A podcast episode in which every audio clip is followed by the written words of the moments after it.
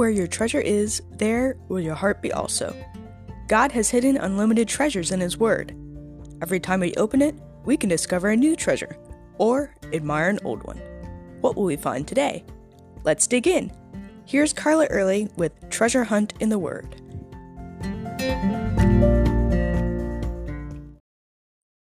Midway through 1 Samuel, God rejected King Saul and chose a new king for his people.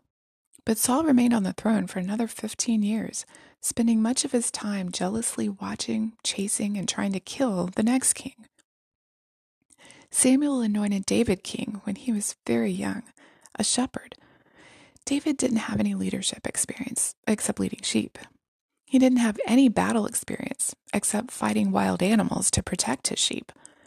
But he had potential because of what God saw in his heart. God's one ad might have read, Needed, King of Israel, no experience necessary, in search of man after God's own heart. No others need apply. During the 15 years or so between when David was anointed king and when Saul died, God prepared David to lead his people. He arranged for David to play the harp for Saul so he could observe the everyday workings of the government. He had the opportunity to fight Goliath and marry the king's daughter and lead troops into battle.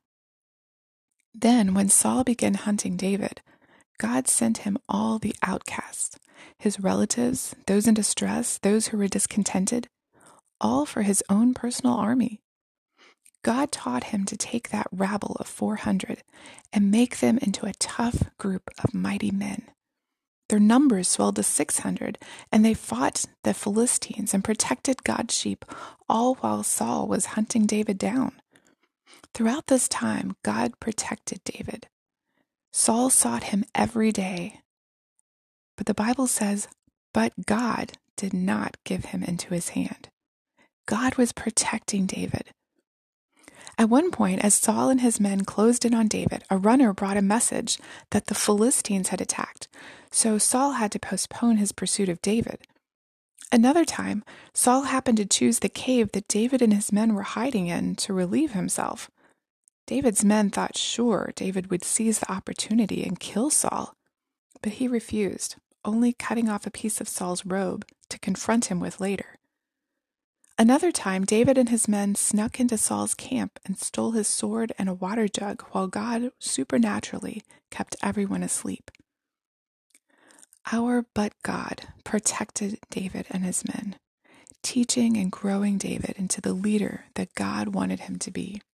Looking back over your life, I'm sure you can see God's hand and how He protected and taught and prepared you in little ways as well as in big things.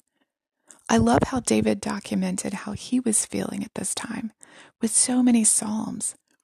Psalm 54 is one of these. As I read it, keep in mind all that David was going through. Then you might want to write your own psalm to thank God for his protection, provision, and preparation of you. Psalm 54 says, O God, save me by your name and vindicate me by your might. O God, hear my prayer. Give ear to the words of my mouth, for strangers have risen against me. Ruthless men seek my life. They do not set God before themselves. Selah. Behold, God is my helper. The Lord is the upholder of my life. He will return the evil to my enemies. In your faithfulness, put an end to them. With a freewill offering, I will sacrifice to you. I will give thanks to your name, O Lord, for it is good for he has delivered me from every trouble, and my eye has looked in triumph on my enemies. As always, we'd love to hear from you. If you'd like to share a treasure, support this ministry, or get Carla to speak at an event, please contact us at treasurehuntintheword at gmail.com. You can listen to other episodes on our website, which you can find in the description below. Thanks for listening and have a great day.